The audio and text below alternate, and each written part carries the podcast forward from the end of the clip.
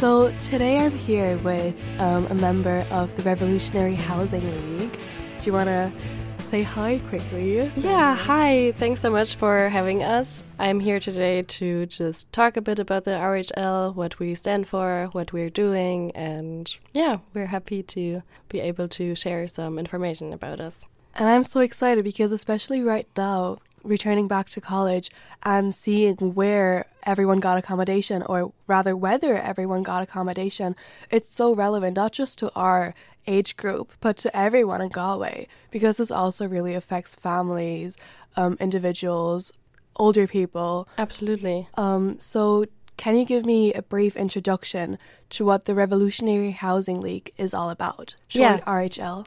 Totally. Yeah, thanks so much for clarifying that again. Yeah, so the RHL stands for Revolutionary Housing League, and actually, it is a quite new organization. It started just last year in Dublin in 2022 with the so called James Connolly House on Eden Quay. That's the street name in Dublin. Um, just a bit about the background and the context. So, Ireland and the Salvation Army, that's just a homeless charity, they had left um, the house on Eden Quay vacant for 15 months, which is quite a long time, I would say. It was a really big functional house, a four story building with heating, water, and electricity completely running and working. So it was capable of comfort, even comfort, comfortably, sorry, housing many people and providing many services. But nevertheless, it was left completely unused while people, as we all know, and you mentioned before, regularly died from not finding accommodation, like homeless people, for example, especially in the winters, Yes. and just suffering um, from homelessness and all the trauma and everything that comes along with it on the streets outside. So the RWU, which stands for Revolutionary Workers Union, which the RHL back then worked with or collaborated with, um, also with backing of other socialist republicans, they acquisitioned or occupied the building back then to put it to use, housing those in need, including refugees, providing necessities to hundreds, and hosting a really wide variety of events, including cultural, political, and also so- social events. So the Revolutionary Workers Union and the Revolutionary Housing League, they basically joined forces and yeah, acquisitioned the building, even though it is illegal. But they thought, well, morally it isn't, and we just want to do something, take some action, and help people in need, like refugees and homeless people, and place them there. Because, like I was mentioning, the house was completely able to be used. Um, also, to quote from one of our leaflets or from our articles about this James Connolly house,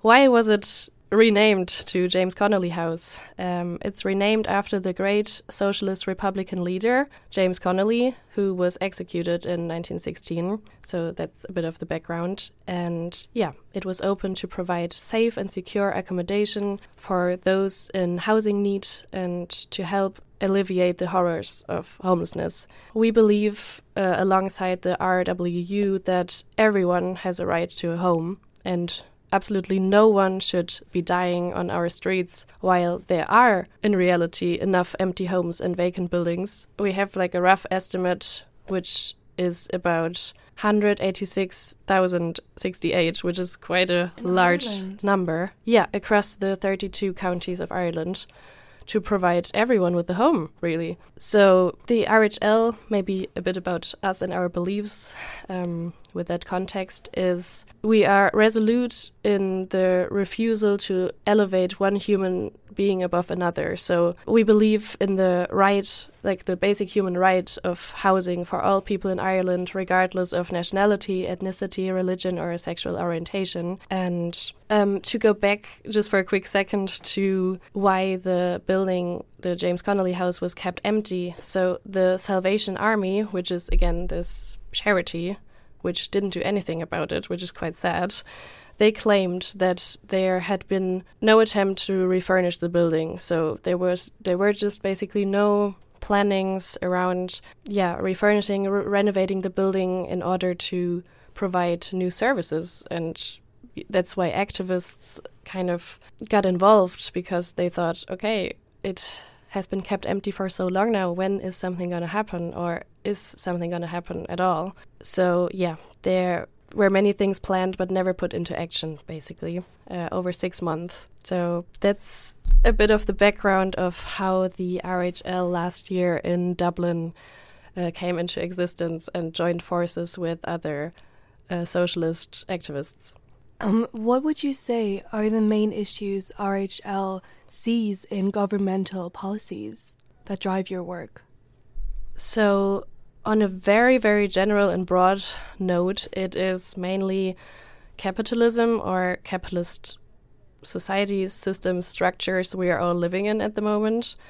Because in a capitalist system, capital, or maybe another term would be profit, will always be prioritized over humanity or humanitarian needs and people's needs in the first place. Like, as we see now, that profit is generated from the scarcity of housing, for example, which exists at the moment, which creates competition amongst us tenants who are desperately looking for accommodation. So, yeah, a bit about Ireland at the moment, maybe. The vast uh, majority of housing consists of private properties in Ireland at the moment. That means that landlords have so much power over rent prices, about over deciding who's allowed to live in the property. I mean, I guess all of us have encountered Facebook posts or discussions around landlords not allowing certain groups of people to live somewhere. For example, no couples allowed, no people with pets allowed, no smokers, and so on, which from our point of view is already quite discriminating and doesn't allow allow certain groups of people to even even ask for a place you know because these landlords own the property as individuals rather than the housing being state owned for example that creates just a different power dynamic i would say and the government in Ireland at the moment also consists mainly of landlords. That means if we look at it, it makes sense that no real actions are being taken at the moment because these landlords profit from tenants' competition for housing because that allows them to raise the rent prices extortionately, like we all experience at the moment and within the last years. Thus, they are not interested in building affordable public accommodation because then the people wouldn't be so dependent on the privately owned properties anymore, and the landlords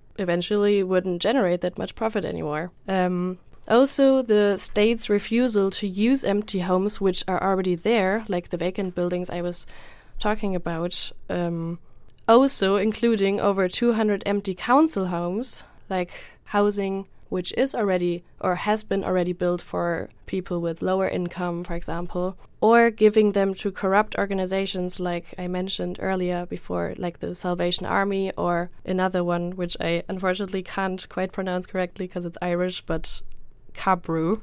So they are just different organizations um, who claim to care about people in need of housing, but then in reality there are there's nothing really happening.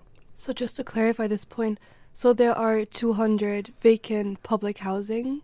Um, 200 empty council homes Okay, in council. Galway. So the context is Mhm. Galway, but then also across the whole of Ireland, many, many vacant buildings, also without the council buildings. And especially these like um count sorry, what was the name again? Uh, Sorry, um, council, the yeah, city these council. council the council housing. Yeah. So they've been given to charities here in Galway, but still no people are living in these homes.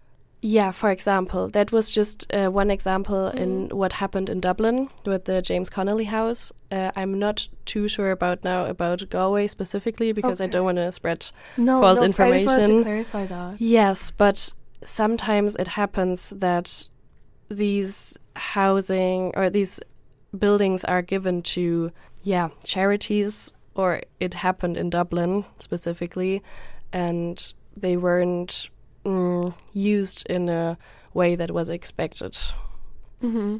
Okay, I understand. Like it was expected by them to at least do something with it and provide services to people, but unfortunately, nothing happened over such a long period of time. So that's quite disappointing.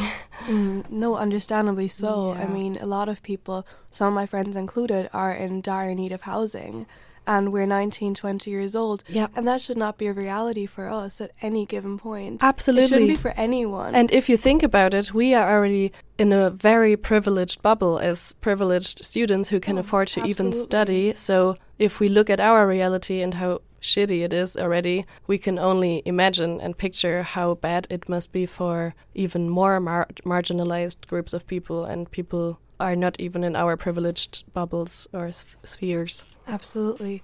So, what does, like, how does RHL respond to situations of unjust behavior by landlords, for example? So, if we look at immediate actions we take, um, we are showing up to resist evictions, for example, or also naming and shaming, which um, just means calling out landlords publicly. There are sometimes landlords who are known for just acting very unjust, very unfair, um, and inhumanly. And we, if we find out about that and do our research and have the information, we would also call them out publicly and publish their names and just call them out to point out what is happening and what they specifically do. Um, we are also distributing leaflets, which inform a bit about the RHL and what we stand for, so people can also read through it in their own pace for free.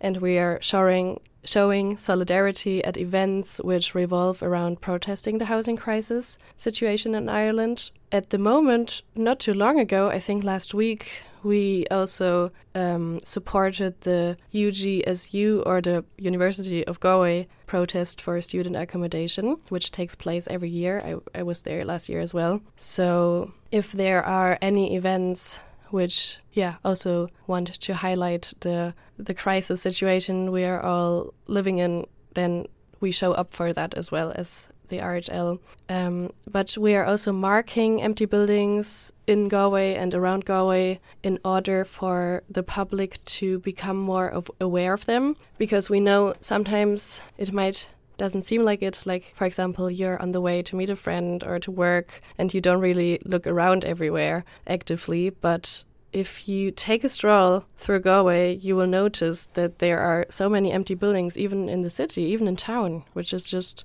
so crazy. So we try to mark them so the, they become also more noticeable. And yeah, furthermore, um, that might be maybe interest a bit interesting for people who can, yeah, who, who, for people who are agreeing with what we stand for. We are also hosting or having public meetings from time to time where everyone is very welcome to, yeah, listen to our agenda and being part of discussions, meeting each other, and also on that note, signing up for RHL is completely free. Like there are no membership fees or anything like that. Um, yeah, just to point that out. Uh, if people are asking themselves, okay, but how does it work? Do I have to pay monthly or something like that? No, like not at all, because everybody's welcome and it shouldn't be based on money and income. We are also doing banner droppings against homelessness, uh, mentioning, for example, numbers uh, the concrete numbers of vacant buildings in Galway due to lack of housing and or banner drops against evictions to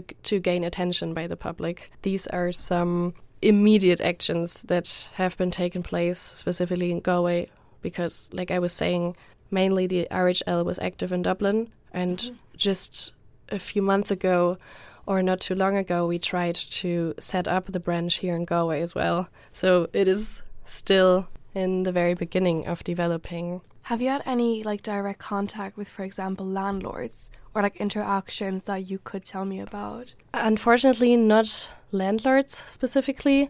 As I've mentioned, still at the moment, we're more focusing on um, getting more people involved because we're not so many people yet. um, but if the question is if there were conversations with officials involved and in what capacity, then we could answer to that that we believe or have seen in the past that state officials, for example, have rarely been helpful and often make things worse. Like, for example, uh, the Gardaí, who helped an illegal eviction in Waterford, even when the landlord was clearly in the wrong and being violent. So we have observed that, for example, working with the Gardaí doesn't really make sense for us as a group because these examples just show that often the Gardaí protects the landlords who are often really in the wrong, but it still happens. Or another negative real life example for that in regards to the James Connolly house from the beginning was it's a bit shocking now, but AT Gardaí with a helicopter, several vans, and weapon weaponry like weapons stormed the building broke through the defensive barricades and forcibly removed the activists which were there at the moment. An operation that we think must have cost the taxpayer, which is all of us, hundred thousands of euros. And they managed to remove just two men, one of whom is in his 70s. Like a major show of strength that served only to demonstrate their weakness and fear in the face of resistance. Like this example, which really took place with um, ev yeah evict force forcefully evicting the activists which were in James Connolly House at the time by the Gardaí and thus also by the Free State of Ireland just shows that what I was mentioning before that the state and the government is not really interested in that kind of resistance for different very complex reasons but this is just a real life example of how they really demonstrated as well like it was so shocking, like how much force was put into this comparably comparable little situation. Mm -hmm. Like the relations are so out of balance. I I think with just a few activists being there, and they set a whole troop of Gardaí force, eighty people. Yeah, that is a massive. And using our fucking tax money money to for example, let this helicopter fly there because it's quite expensive to put fuel in the helicopter, let it fly there, pay the people who fly it, etc., etc. So that's just ridiculous. Before this um, storming of the house or after, have there been any conversations spiked up from the side of policymakers or Gardaí officials where they maybe looked at your point of view? Or was it very straightforward, this is the law, that's why we're taking the house back? and nothing else. Yeah, it was unfortunately like that. There was no critical thinking around it from sides of the Gardaí, and they just believed that's the law. What the activists are doing there is just simply illegal on paper, so we have to stop it.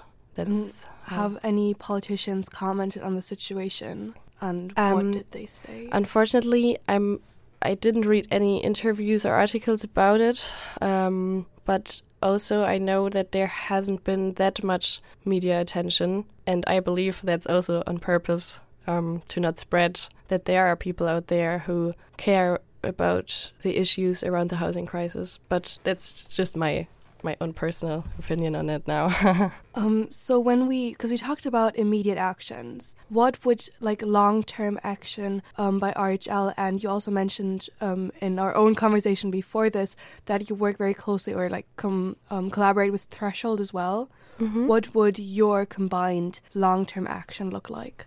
Yeah, um, it's very good that you're also um, mentioning threshold, which I, of course, will talk about in a minute now as well.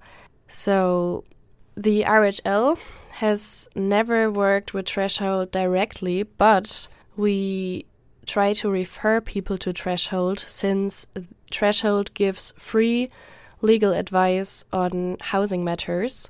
Um, it could be, for example, people who suffer under unfair conditions or feel stuck in unfair situations evolving around housing, like evictions, not getting back their deposits for no obvious reasons, or items not being fixed, like, you know, important items like heating, fridge, or whatever in their accommodation, or or even if the communication with the landlord is not working properly, like landlord's not replying for weeks. Like I've heard it from so many people. Honestly, even everyone I've ever talked about that with in Ireland. So we like to um, refer people to Threshold because we believe it's just amazing that they offer this legal advice completely for free. So people can just Google them or ring them up, and they have been so helpful in the past for us as well. Um, but yeah, RHL never works with them directly.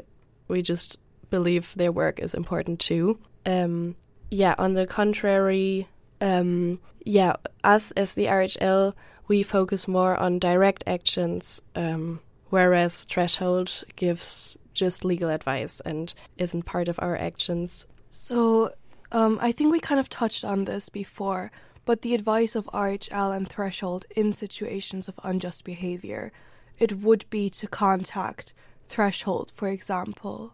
Yeah, absolutely, because we think to be aware and informed about your own rights, which Threshold is providing, for example, is already a really confident step against injustice from landlords. And if people need direct help um, resisting, then they can always feel free to contact also RHL directly or even tenant unions like CATU.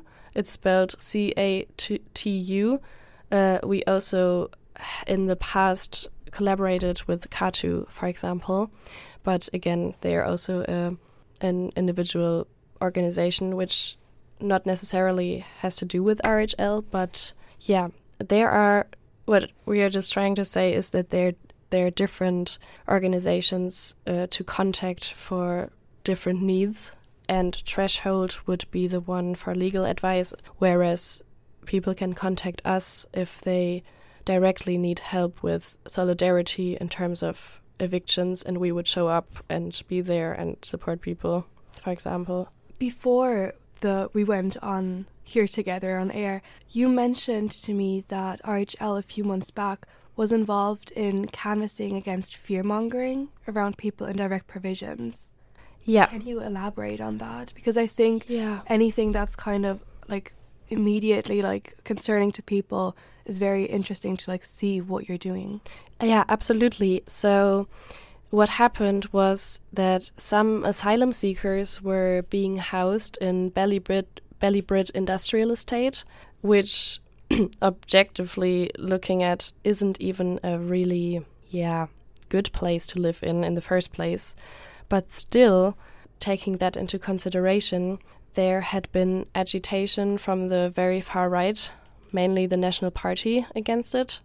They were getting people down from Dublin and stuff every day, canvassing in working class communities, presenting migrants as threats or as taking away resources. I think we've all heard these typical sentences before, like, oh, they're taking away our jobs and stuff like that. So there was propaganda revolving around that a lot. And many lefties and socialists were scared of this escalating and yeah, so that's when RHL canvassed the area together. There were activists from Revolutionary Housing League, People Before Profit, and Anti Imperialist Action, the Socialist Party. All of them were present and involved and collaborated on that matter because we all share uh, anti fascist and anti capitalist agenda. So the RHL holds that it is the state to blame for the lack of housing and that they are actively keeping buildings empty or actively keeping up a scarcity of housing in order to generate profit. And it isn't for example migrants or whatever other minority or marginalized group of people. And fascists on the other hand side don't seem to care about housing people even one of them later um, during all these uh, conflicts tried to burn down a building because of rumors it would be used for direct provision. So that shows that it's just part of the propaganda from fascists to say, yeah, we also care about housing people, but just our people, you know. But that this action shows that this isn't even true, and it's really just about discriminating against, yeah, in in this case, for example, migrants, and that's why we absolutely distance ourselves from fascist beliefs and how was that situation resolved if it was resolved? We try to be there actively and protect uh, migrants from fascist attacks and stuff like that. Like it i think at some point also became physical so it was a really chaotic situation but thankfully we had so many people um, or other organizations who supported us with that matter as well, so we weren't alone.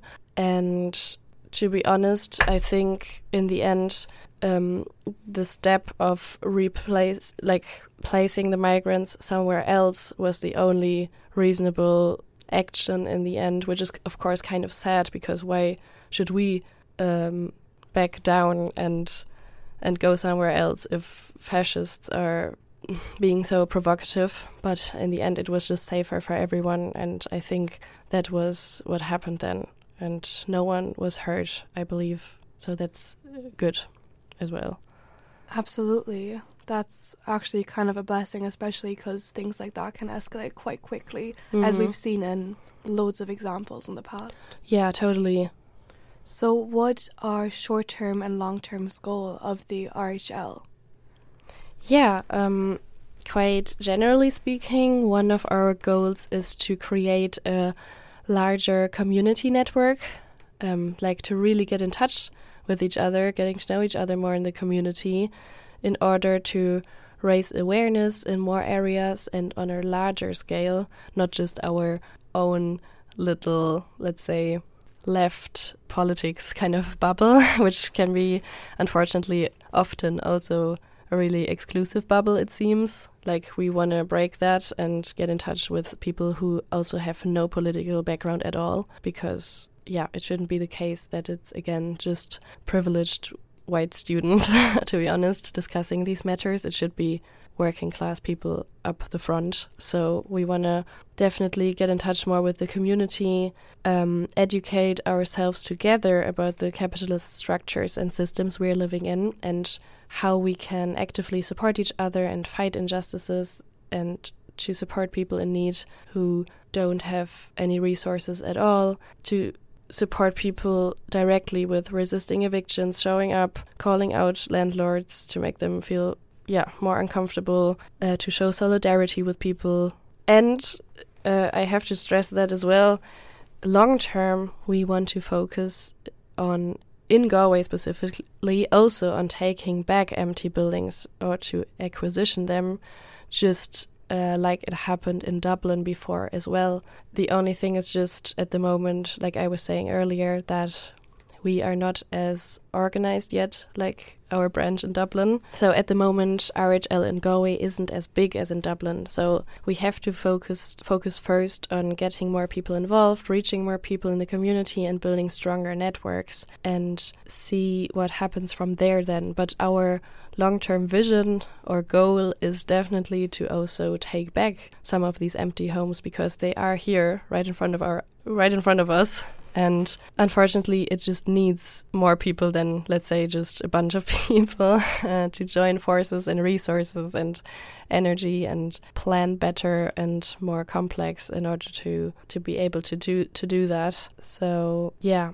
and and also still to spread the knowledge and exact numbers about vacant buildings. I could, for example, read out some. Absolutely, I think that would be very interesting. It's just interesting to hear, maybe. So the number of vacant dwellings, that's just another term for buildings, recorded in census 2022 fell by 11% compared with census 2016, 16, but in the same period, the housing stock in Ireland grew by 5%. But um, the number of unoccupied holiday homes increased from 62,148 to 66,956 between 2016 and 22, which describes a rise of 8%. So, to kind of explain what it means, it means that, first of all, there are many vacant buildings which are not being used, which could be used for people, but at the same time, the ones that could be used as well are often uh, turned into Airbnbs or short-term rental short-term rentals. Which, that's the rise which was described in in these numbers and statistics, um, which we criticize so much as well because if there's already lack of housing, landlords shouldn't use housing available to just generate more profit with it by using it for short term rentals, which is often just used by tourists, if we're honest, and not by people from the community who obviously need long term rental to just stay there and live there because our lives are, are here in Galway, our jobs, college, and so on and so on. So there are many, many cases actually with Airbnb where there's, yeah, no real boundaries or rules around how landlords can really use Airbnbs, and often it's even illegal. That's what Threshold told us before, what's happening there, because the main. So, how Airbnb started was that the thought behind it is that people who rent out an Airbnb, they actually also reside there. Like it's it, it is supposed to be your own home. And let's say you go on travels or a, away for a while, and you can rent it out and and generate a little money with it, which is a nice thought, you know, on paper. But in reality, landlords again who own property can or use these houses or flats or whatever for Airbnbs constantly without residing there, without living there. And that is just a big difference because then that means that they're just making profit with this specific property because they don't even live there. They don't have to return or, or come back. They can just rent it out the whole time, which create which really creates so much profit. Um, and that is just not right. And in some examples also illegal. Um, so that's why it's again good that Threshold are doing their work because they are also fighting cases like that at the moment actually. So that landlords who do that cannot proceed doing so, hopefully. um, yeah, but there are really so, so many vacant buildings across the whole of Ireland, not just in Galway, not just in other counties. And I think many people are not even aware of it, including myself. I also just learned about it and did my research on it in more depth and more detail, um, yeah, with other RHL members. So we were really shocked when we strolled around Galway the last month and weeks in order to mark the vacant buildings, like I was um, talking about earlier, and see with our own eyes that so many buildings, even in the middle of Galway, like in town, where everything is so busy and people would love to live because it's close to everything, a supermarkets, college, and they're just completely empty, uh, like for, for years. And I, I believe sometimes even people living right next to them, like neighbors, they are maybe not even aware of it. Like, oh, okay, I don't know, I oh wow, I didn't even know my my neighbor flat was um, completely empty for years and, and stuff like that. So I think that's why it's important to also highlight them and mark them in in order for us to see in our everyday life that already there is so many empty buildings. I'm just repeating myself now, but there's like so many empty buildings and we could use them, but they are just being kept and held empty and yeah, we believe it's just our human right to have housing, have food, have our basic human needs fulfilled without working every day for it. Like, no one should work in order to just survive. That's our agenda. But unfortunately, in a capitalist system, you have to provide work labor even to get the simplest necessities like groceries and housing. Thank you so much for those insights. No bother. Thanks so much for having us and being able to talk a bit about us and hopefully reach some people who think, oh my god, we can totally resonate with what was said because we would be so happy for people to contact us. I think the easiest to contact us, I have to say on that note as well, is Instagram. I mean, nowadays everybody has Instagram. Um, so if people are interested, I could just really quickly say the Instagram names. So the official Instagram for RHL across the whole of Ireland is just simply uh, RHL Ireland. Um, and our Galway branch account would be rhl.galway. So very, very easy to find. So yeah, feel free to have a look on our, our pages and see what we did within the last weeks as well. Thank you. Thank you so much.